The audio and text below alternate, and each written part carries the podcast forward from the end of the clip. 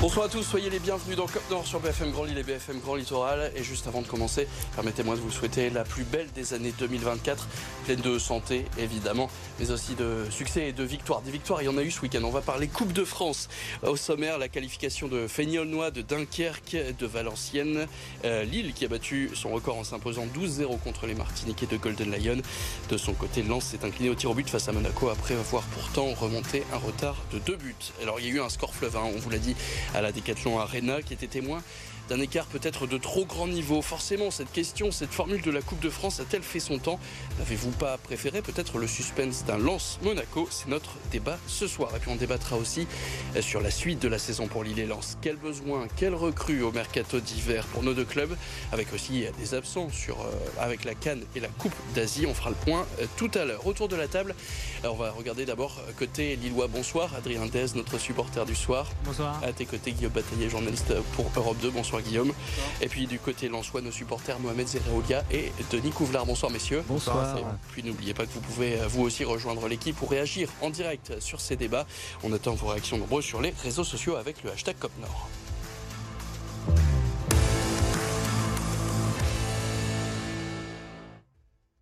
Et on commence donc avec euh, ce, cette défaite finalement au tir au but pour le Racing Club de Lens face à Monaco. Résumé de la rencontre avec Nicolas Flon. Adrien Thomasson dépité, Lance commence bien mal 2024. À peine 30 secondes de jeu, Florian Sotoka manque sa passe, Beignet des rangs profite et surprend Brice Samba. Apathique et fébrile, laissant Eor craque à nouveau 20 minutes plus tard. Akliouche est à la réception d'un centre parfait de Ouattara. Monaco mène 2-0. Les Lensois réagissent enfin. Frankowski cadre une première frappe, puis Fetou Mawassa redonne espoir à Bollard sur ce tir dévié. En seconde période, Eli manque l'égalisation de peu. Quelques instants plus tard, Florian Sotoka, lui, ne se loupe pas. De partout jusqu'au tir au but, Saïd, Fulgini, Medina et Thomasson ratent leur tentative. Magassa offre la victoire à Monaco au bout de la séance. Lance quitte déjà la Coupe de France. Alors si on revient sur cette rencontre, évidemment le premier fait c'est ce but pris très rapidement. Les Lensois qui ont eu beaucoup de mal à se mettre en, fait dans le match, c'est ça qui a pénalisé euh, les Lensois sur, ce tour, Mohamed? Euh, Le démarrage très laborieux. Euh, on a vécu, j'étais au stade, on a vécu 30 premières minutes je me suis posé beaucoup de questions et après la 30e minute, euh, Lens a commencé à mettre le pied sous le ballon et on a eu une différence. Quoi. Tu sais l'expliquer? Vous savez l'expliquer ce début compliqué pour, euh, pour les Lensois? Déjà depuis le début de la saison, on, visiblement toujours un peu de mal à rentrer dans les matchs. Hein. On, a, pu voir en Coupe d'Europe, on est mené systématiquement, donc je pense qu'il y a eu un petit peu de mal à rentrer sur cette rencontre. Donc déjà ça a dû jouer et puis euh, je sais pas, peut-être euh, du mal à solidariser avec Aguilar qui jouait sur un poste un peu particulier par rapport à d'habitude. Jouer défenseur central, oui. Ouais, ouais, bon qui a quand même bien assumé finalement son, son rôle et puis effectivement il y a eu un balancement. Je pense que le but de Maoussar a relancé un peu la dynamique.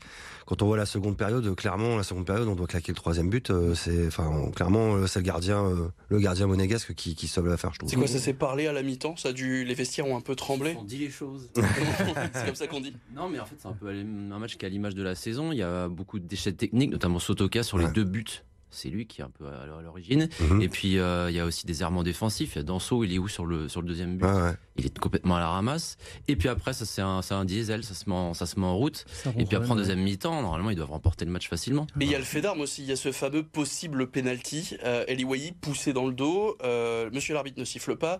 Énervement de, de Francaise euh, qui lui prendra un carton rouge. On a dit donc pas de, de penalty. C'était la décision de Monsieur De qui était l'arbitre à ce moment-là. On peut écouter Francaise qui était donc évidemment en colère euh, sur, euh, sur ce non-penalty, et qui a aussi, on va dire, un peu une dent contre ses remplaçants. Écoutez. Sur la rentrée, euh, je suis pas sûr que nos quatre joueurs qui sont rentrés ont fait une super rentrée. Pas certain. J'ai pas revu le match, mais comme j'avais un peu de hauteur, je, pense que les quatre auraient pu faire mieux. Yanda est jeune, mais les trois autres sont pas, sont pas, pas fait rentrer quatre gamins, quoi. C'est pas la c'est la première fois qu'on entend Francaise qui est pas forcément content de ses remplaçants. Là, il n'hésite pas à, tacler euh, Thomasson, Fulgini, euh, c'est Wesley Saïd, le troisième entrant. Et Chichouba aussi. Euh, et Chichouba qui est un jeune. lui, pour le coup, il y a une excuse. C'est ce qu'il dit à la fin. J'ai pas fait rentrer que des gamins. Ça peut expliquer peut-être bah, ce troisième but qui n'arrive pas finalement en, deuxième période. Bah, le troisième but, moi je pense surtout à, à Iliwaï qui fait pas un bon match. Et puis je pense aussi au tir au but parce que normalement Thomasson, Fulgini Saïd, et Fulgeni, normalement c'est les leaders techniques de l'équipe. Mmh. Pas normal qu'ils qu loupent les tirs au but. En plus, on a appris qu'ils travaillaient les pénalties à l'entraînement. Et il y a eu des sifflets aussi contre Eli Wahi. Est-ce que vous, qu'est-ce que vous en pensez de ces sifflets bah C'est prématuré? Je pense, ouais, je trouve c'est prématuré. Je pense qu'effectivement, il y a énormément de frustration parce que par le, ce qu'on a payé pour l'acheter et puis le, comment les capacités techniques qu'il a, forcément, il y a un feu de nonchalance. Le but là où on voit qu'il pique, en fait, il fait, il fait tout aussi bien de crocheter pour marquer derrière plutôt que tenter le piquer. Maintenant, je pense que c'est pas aider non plus un jeune de 20 ans de le siffler tout, de suite parce que déjà là, la pression, euh, le poids du, transfert sur le dos. Et puis une dernière question. moi, étant présent dans le stade, tout le stade n'a pas sifflé. Il dit, parce non, bien sûr, c'est quelques Il y a quand même euh, des supporters qui ont sifflé et d'autres qui ont râlé contre ces Contre ceux qui ont sifflé. Et juste une dernière question avant de, passer aux autres rencontres. Les tirs au but, c'est une loterie ou pas? Non. Non. Non. Pas pour non. Faut les travailler. Non, travailler. Bon bah voilà, au moins on est tous d'accord sur euh, sur cette dernière question. Il y a eu donc plusieurs rencontres, notamment la qualification de Feignolnois et de Dunkerque face à Saint-Omer et de Valenciennes. Résumé de ces trois rencontres, si vous avez raté les buts, avec Nicolas Flon. Fény-Aulnois signe un des exploits des 32e de finale. Vendredi soir, l'équipe de 4e division a éliminé Queville-Rouen, pensionnaire de Ligue 2. Victoire 1-0 grâce à un but de Thomas de Parmentier en début de match. De son côté, Valenciennes n'a pas eu de mal à se défaire de Sarguemines, un des petits poussets de la compétition. Un premier but signé Diagouraga, puis un deuxième de et Ondoa en fin de match. Valenciennes s'impose 2-0 sur la pelouse des Mosellans. Dans le duel nordiste entre Saint-Omer et Dunkerque, la logique a elle aussi été respectée. L'USLD a battu l'équipe de Régional 1 avec une petite frayeur en fin de match. Le 19e de Ligue 2 menait 3-0 à la 84e minute et l'emporte finalement 3-2 après avoir encaissé deux buts dans le temps additionnel. Une surprise pour vous sur, euh, sur ces trois résultats ou pour, euh, on est plutôt satisfait de ces trois hein. Ouais, c'est logique bah, sur les résultats. Peut-être Feigny-Aulnois qui, euh, qui, qui, sort une, une, Ligue 2 quand même.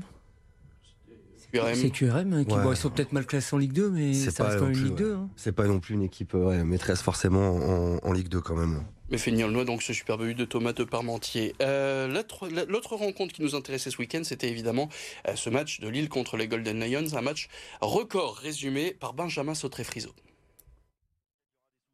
Cinq divisions d'écart et un score fleuve. Lille n'a fait qu'une bouchée des Golden Lions, pensionnaires de Régional 3. Les Martiniquais plient rapidement à Pierre Mauroy. 11e minute, Yazici ouvre le score. Avant les festivals de David et Zegrova doublé pour le premier, triplé pour le second. Yazici aggrave la marque 7-0 à la pause. Un bijou de Thiago Santos à la reprise et la démonstration continue. Haraldson par deux fois. Un troisième but pour Jonathan David. Une dernière réalisation de Messoussa et le LOSC s'impose 12-0. Le plus large succès des Lillois en compétition. Rendez-vous en 16e de finale. Et on attend évidemment le, tirage au sort qui a lieu ce lundi euh, et les 16e de finale qui auront lieu le week-end du 21-22 janvier. 21, janvier. Il euh, n'y avait pas de suspense sur euh, cette rencontre, ça allait très vite? on s'y attendait? Non, mais on a été sérieux. C'est vrai qu'en Ligue 1 ces dernières fois, on l'a vu avant la trêve, on, contre les plus faibles entre guillemets, on était un, peu moins bien. Et là, on a été d'entrée de match, on a été tout de suite dedans. Et j'ai bien aimé ce qu'ils ont dit à la mi-temps et en fin de match, comme quoi ils voulaient vraiment marquer, continuer à marquer. Et c'est d'aller chercher 7-0 à la mi-temps, on rappelle. Effectivement, on n'a pas pu mettre tous les buts, malheureusement. il a mis l'équipe type. Ça faisait plaisir de voir qu'une nouvelle fois, comme en Coupe d'Europe, il met donc il met tout en œuvre pour qu'il joue sur tous les tableaux. Et euh, on l'a vu euh, dès, dès, le début du match. Mais est-ce que Lille a l'effectif pour jouer trois tableaux avec euh, la Coupe d'Europe, le championnat, la Coupe de France Trois tableaux, non, ça va être compliqué. Maintenant, on a l'avantage en Conférence League de, louper un tour, donc on va jouer début mars, il me semble. Ça sera mi-mars. Donc déjà, ça nous permet de jouer encore un tour de Coupe de France entre, tranquillement, on va dire, parce qu'on a l'effectif pour jouer sur deux, tableaux. On verra euh, début mars, euh, quand on sera en Conférence League, ce qui va se passer. Alors il y a forcément une question. autant de chance au tirage que là avec les Lions, ça quoi. On va voir effectivement, ça on attend évidemment, on attend impatiemment ce, ce fameux tirage au sort qui a lieu ce soir. Euh, il y a forcément cette question est-ce que ce match avait un intérêt? 13 000 spectateurs à la Decathlon Arena, pas forcément beaucoup d'ambiance, pas forcément beaucoup de, téléspectateurs non plus, un énorme écart de, 5 divisions, un résultat fleuve. Est-ce que cette Coupe de France, ce format-là, euh, avec donc ces équipes amateurs face à des équipes de Ligue 1, a encore un intérêt? Est-ce que ce match vous a plu? Oui, c'est l'histoire de la Coupe de France, ce format-là, de jouer les petites équipes. Alors, certes, ce match-là aurait dû se passer euh, en Outre-mer, euh, mais c'est le format qu'on adore tous, surtout les amateurs.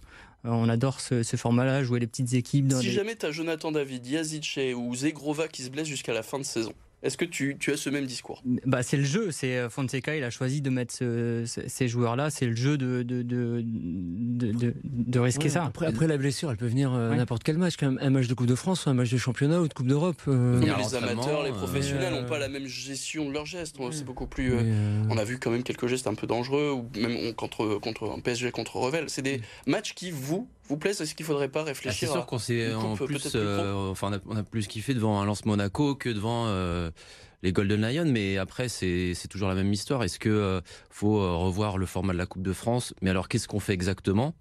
Bah, Est-ce qu'on euh, peut faire comme une Coupe de la Ligue, une Coupe de France Pro, une Coupe de France Amateur, et, euh, et après les deux vainqueurs qui s'opposent pour faire quand même rêver les. D'accord, mais l'équipe qui joue en national, est-ce qu'elle est vraiment pro, elle est amateur euh, totalement? Qu'est-ce qu'on fait exactement? Déjà pour pouvoir un peu contrebalancer le fait que les petites équipes pouvaient recevoir à domicile, ils ont revu leur système de chapeau. Avant, dès qu'il y avait deux, deux, deux divisions d'écart, ça suffisait. Maintenant, c'est carrément faut trois ou quatre, faut quatre divisions, je crois, d'écart pour pouvoir jouer dans l'équipe, enfin sur l'équipe la petite avec l'extérieur. Donc finalement, je trouve que ils ont déjà fait le nécessaire pour que euh, les équipes euh, professionnelles soient avantagées. Donc euh, je trouve que c'est ça serait bien de garder ce.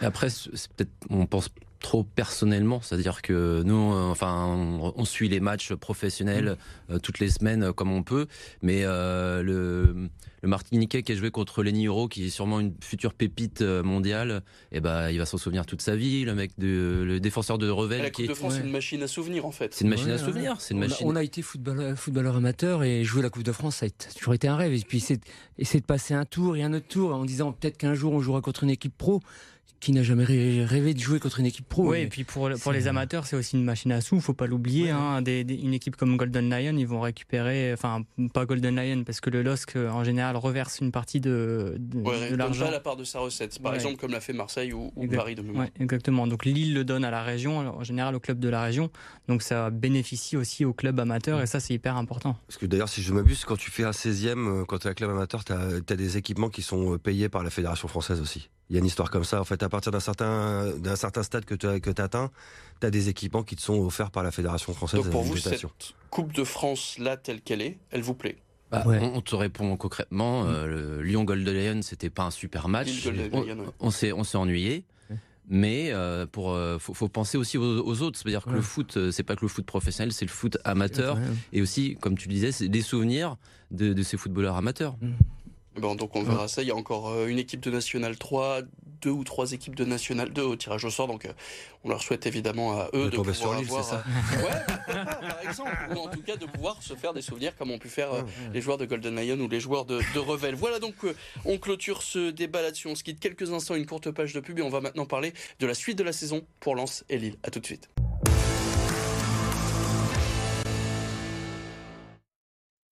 On est de retour dans Cop Nord et on va maintenant parler de la suite de la saison pour Lens et pour le LOSC. On va commencer euh, d'abord à s'intéresser par euh, les Artésiens. D'abord, euh, coup d'œil sur les absents, au moins jusqu'au 24 janvier avec la fin des phases de groupe de la Cannes et de la Coupe d'Asie. Parmi donc les absents dans, au domaine de la Gaillette, Nampalis Mendy, Salis Abdoul Samed, Morgan Gilavogui et Koutsanov qui sont absents. ces quatre noms, pour vous, c'est dur ces, absences? Je pense que Salis Abdoul Samed, euh, comme on était tous un peu d'accord pour dire qu'il était un peu en dedans sur ses débuts de saison, c'était peut-être pas plus mal qu'il soit pas là. Non, Palis Mendy qui est là pour apporter son expérience, c'est vrai que ça peut-être nous manquer. Moi, quelque part, dans les deux, dans ceux qui sont pas là, ce qui m'embête le plus, c'est Morgan Guilavogui, parce que même si c'est pas un titulaire en puissance, c'est quand même quelqu'un qui a vachement apporté sur ses euh, sur ses entrées. Peut-être qu'il nous aura apporté ce week-end justement. Et euh, bon, dans un moment de doute un peu pour Wai, avec Saïd qui est pas toujours non plus performant, ça aurait pu être pas mal d'avoir cette option-là en plus, je trouve. C'est le milieu qui souffre surtout à Lens de ses absences. Quand on mm. voit par exemple, on, débattait euh, pendant la pub, on va rien vous cacher, on débattait du niveau d'Andy Diouf euh, encore euh, là sur, sur cette rencontre face à, Monaco. C'est là où peut-être il va y avoir besoin de renfort à Lens, peut-être trouver un, nouveau milieu alors qu'il y en a déjà quand même pas mal. Ouais, déjà il va, il va manquer un, latéral et surtout un attaquant quoi. Au milieu. Un attaquant pour pour épauler Eli quoi. Parce que pour toi, c'est les besoins que tu as identifiés. Ouais, pour moi, c'est les besoins. Il y a un latéral parce que il y a Machado qui est blessé. Euh, Et l'attaque, ben, on voit que est toujours tout seul devant. Et euh, Franquès dit bien qu'il ne fera pas jouer Wai et Saïd en même temps. Il n'y a pas un équatorien qui a été recruté euh Si, alors justement, c'est la question. C'est le journal L'équipe notamment qui annonce un, jeune latéral gauche. C'était vraiment la priorité de. Un petit jeune de 21 ans. De Exactement, international équatorien. Alors, Johanner Chavez, j'espère que je le prononce bien. toujours son l'équipe sera un prêt d'option avec euh, option d'achat obligatoire de 3,5 millions d'euros.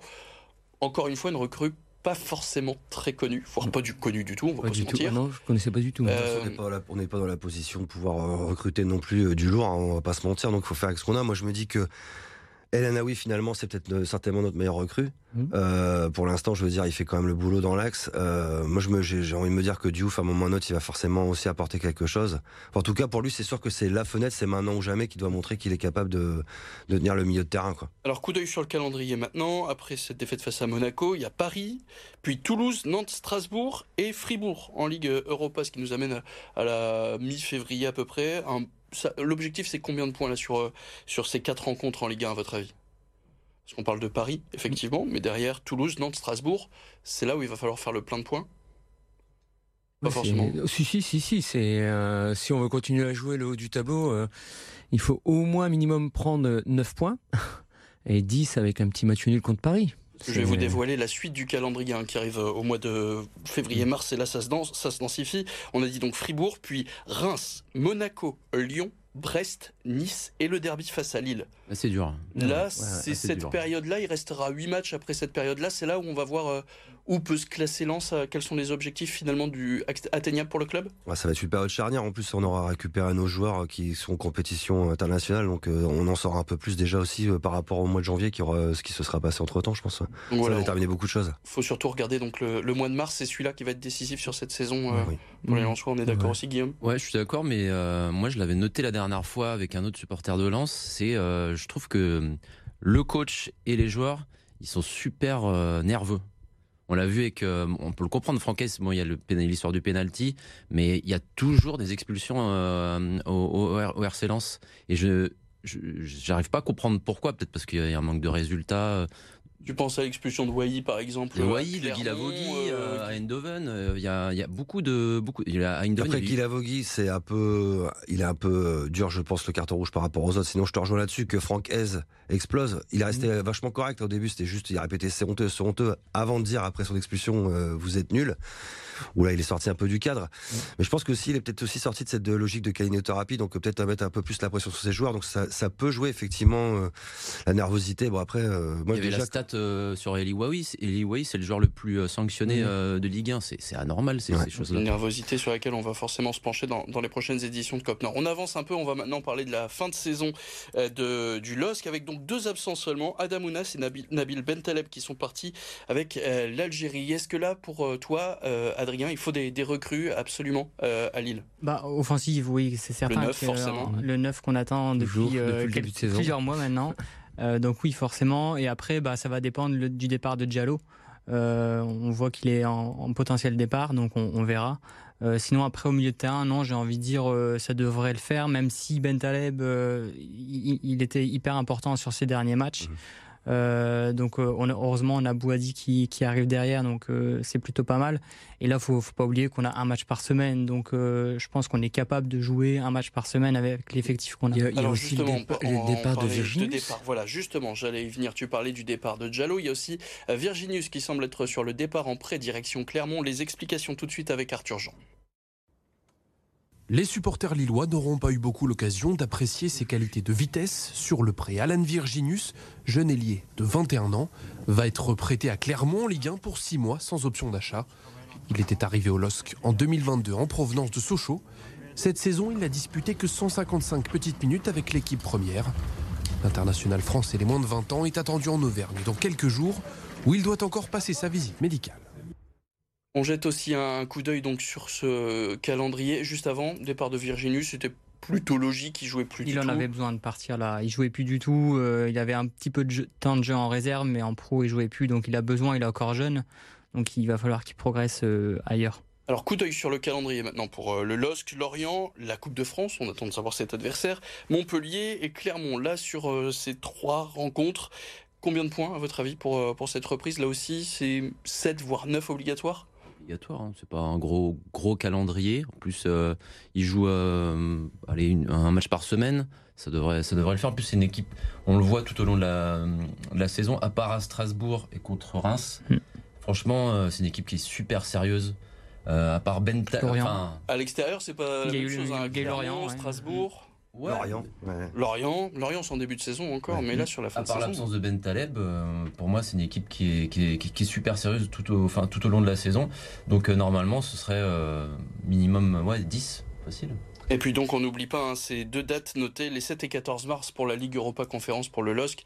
on attend là aussi de, de savoir quel possible adversaire. Il faut d'abord laisser passer les barrages. Juste une dernière question. Là aussi, c'est le au mois de mars où on verra un peu ce que vaut Lille en Ligue 1. Euh, voire même en, Coupe d'Europe, c'est une période pour toi qui sera là aussi charnière, comme pour Lens, on l'a dit tout à l'heure Ouais, c'est là où on, sait quel rôle on va jouer. Est-ce que ce sera la Ligue des Champions l'année prochaine, l'Europa League? Euh, C'est là où on va jouer aussi les gros matchs, les Marseille, les Paris, les Lens. Donc c'est là où, ça va clairement jouer. Ouais. Eh ben on a d'y être. Alors juste avant, donc effectivement, le retour de la Ligue 1 ce week-end avec euh, la 18e journée. Il faudra attendre dimanche pour voir nos deux clubs au programme. Lille-Lorient à 13h. Lens s'accueillera le PSG à 20h45. Coup d'œil au classement. Lille attaque cette deuxième partie de saison à la cinquième place avec 28 points. Juste derrière, Lens est septième avec 26 unités.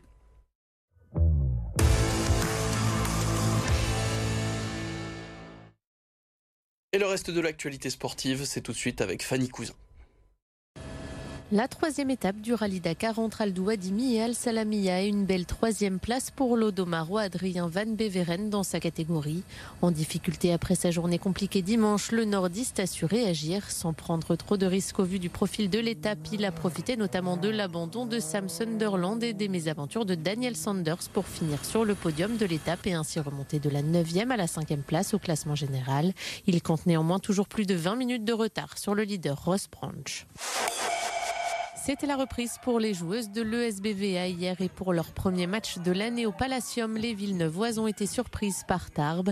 Les joueuses tarbaises parfaitement emmenées par les futures joueuses de Villeneuve d'Ascq justement Marie-Paul Faupossier et Carla Leite, auteur de 32 points L2.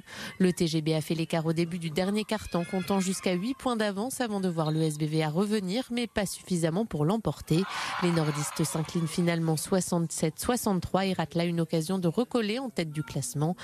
Rendez-vous mercredi en Euroleague face aux Italiennes du Virtus Bologne.